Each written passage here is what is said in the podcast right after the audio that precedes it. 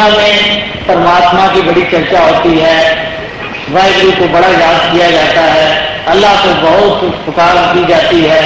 इसी तरह सब नामों से हम परमात्मा की याद करते हैं। और पूछा जाए कि परमात्मा कौन सी शक्ति है तो कोई हम निश्चय वाली बात नहीं कर पाते। कोई ऊपर आसमान की तरफ़ इशारा करता है, परमात्मा अल्लाह ऊपर है। कोई कहता है, हमारे अंदर है कोई कहता है किसी तीर्थ स्थान पर है, कोई इसी तरह और अपनी भावना प्रकट करता है, कोई किसी मूर्ति में कह देता है, कोई किसी मंदिर गुरुद्वारे में कह देता है। लेकिन अल्लाह परमात्मा का जो रूप हमारे बुज़ुर्गों ने, हमारे संतों ने, हमारे अवतारों ने पेश किया है, उस रूप जैसा ही परमात्मा हमारा सही मैनों में कल्याण कर सकता है। जो रूप हमारे बनाए हुए हैं, वो हमें सही परमात्मा तक नहीं पहुँचा सकते। वो अधूरे हैं। उनमें वो गुण नहीं है जो परमात्मा में गुण हो सकते हैं। जैसे एक, हम बच्चों को छोटे छोटे खिलौने देते हैं। प्लास्टिक के बने हुए, प्लास्टिक की रेलगाड़ी होती है, प्लास्टिक की मोटर होती है, प्लास्टिक का हवाई जहाज़ होता है। बच्चे के मन में उस वक्त वही चीज़ें सब सच्ची लगती हैं। वो सब उनको बड़ा जो उसके सामने बैठता है बच्चा अपने खिलौनों को दे आता है कहता है देखो मेरा हवाई जहाज़ कितना ऊँचा हो रहा है। और वे कहता है मेरी रेलगाड़ी कैसी तेज चल रही है और मैं इसका कर अभी जा रहा हूँ। वो सब बातें हम सुनते हैं। हम हमारा मन थोड़ी देर के खुश होता है। चलो ये खेल खेल रहा है और या, या इसके अंदर ऐसी भावना पैदा हो रही है। ये रेल की जानकारी इस तरीके से इसको मिल रही है। गाड़ी की जानकारी इसको मिल रही है। लेकिन वही बच्चा जब बड़ा होता है तो उसकी भावना, वो असली चीज़ें देखकर वो बदल जाती हैं। वो फिर उस प्लास्टिक की रेलगाड़ी को रेलगाड़ी नहीं कहता। वो प्लास्टिक के वो मोटर को मोटर नहीं कहता। प्लास्टिक के हवाई जहाज़ को हवाई जहाज़ नहीं कहता। वो फिर जो सामने उसके स्पष्ट रूप होते हैं, जो यथारत होते हैं, जो सही मैनों में रेलगाड़ी होती है सैकड़ों मील तक एक आदमी को पहुँचा सकती है, जिसकी समृद्धता होती है एक इंसान को दूसरी जगह तक पहुंचाना। और इसी तरह मोटर के मुतलक भी, हवाई जहाज़ के मुतलक भी वो सही रूप सामने देखने लग पड़ता है। तो फिर उन पहली बातों को वो जैसे यही मानता है कि वो तो खिलौने थे, वो तो एक बनावटें थी।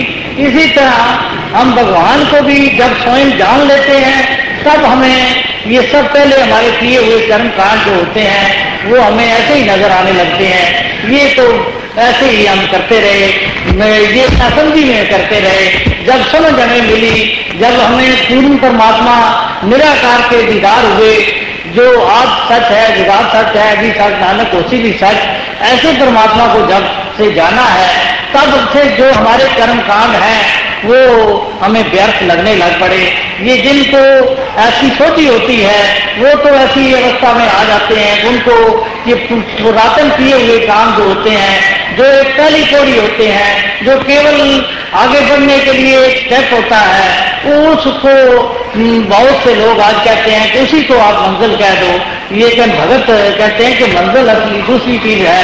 जैसे उस बच्चे ने पहले माना कि ये मोटर गाड़ी है, ये हवाई जहाज़ है। उसी तक की वो अगर मौजूद रहे अठारह बारह, अठारह बाईस साल का होकर, फिर भी वो उसी चीज़ को अगर वो मोटर मानता है, गाड़ी मानता है तो हम उसको कह देते हैं, इसके दिमाग में कोई नुक्स है, इसलिए कोई पागल है। इसको पूरी समझ नहीं काम करती।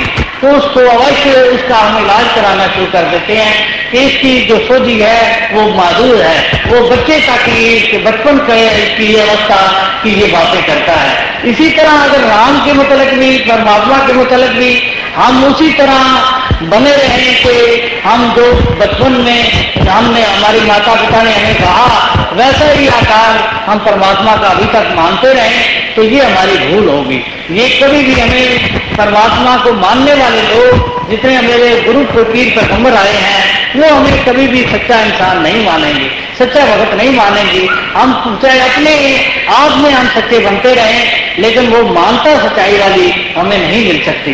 जिन्होंने इस पारदाम परमात्मा को, निराकार को जाना है, और जानकर वो अपने कर्म कांडों को जो पहले करते थे, उनको ही खंडन किया है।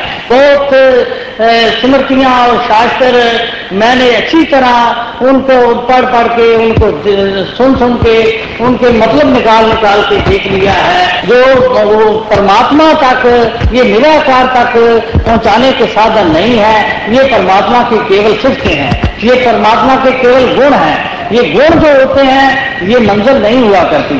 जैसे हमें कोई मकान का नक्शा बनाकर दिखा दे, ये बेडरूम है, ये रसोई घर है, ये ड्राइंग रूम है, और बहुत ही सुंदर नक्शा बना दे, बहुत सुंदर उसकी फ़ोटो हमारे घर में आके लटका दे तो हम कभी नहीं समझते कि हमारा घर बन गया है। हमारे जो है हमें उस घर का लाभ हमें प्राप्त हो रहा है। हम यही समझ रहे होते हैं, ये तो एक उसका नक्शा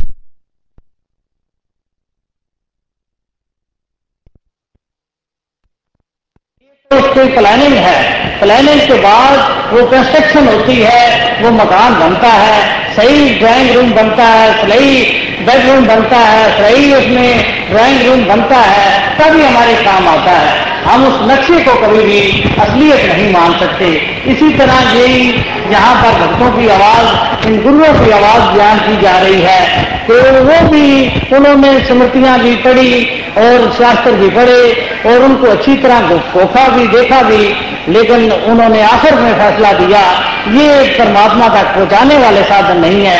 ये परमात्मा की अवश्य डेफिनेशन है ये अवश्य परमात्मा की सिर्फ़ करते हैं। छह शास्त्र और स्मृतियों का व्याख्यान करने वाले भी इस परमात्मा तक नहीं पहुँच सकते। योग अभ्यास करने वाले, कर्म कर्म क्रियाएँ करने वाले तरह तरह की क्रियाएँ हैं तरह तरह के कर्म कांड है। और अनेकों ही कर्म है, कोई पानी में बैठकर तपस्या कर रहा है, कोई एक टांग पर खड़ा होकर तपस्या कर रहा है, कोई अपनी इंद्रियों को धोता है, और अंदर में बहुत ही अपनी नाड़ों को बाहर निकाल कर धोता है, और कई रमा रहा है कि बस आगे आग जलाकर उसके सामने बैठ जाता है, कोई शीतल जल में बैठ जाता है, कोई बर्फानी पहाड़ों पर जाके बैठ जाता है। लेकिन ये सब महापुरुष जो पहुँचे हुए बुज़ुर्ग हैं, वो यही फैसला दे रहे हैं विराट कर्म, धर्म, क्रिया जो होती है, सब दुनिया को त्याग कर वन में चला जाना, जंगल में चला जाना, ये भी कोई महान भक्ति नहीं है।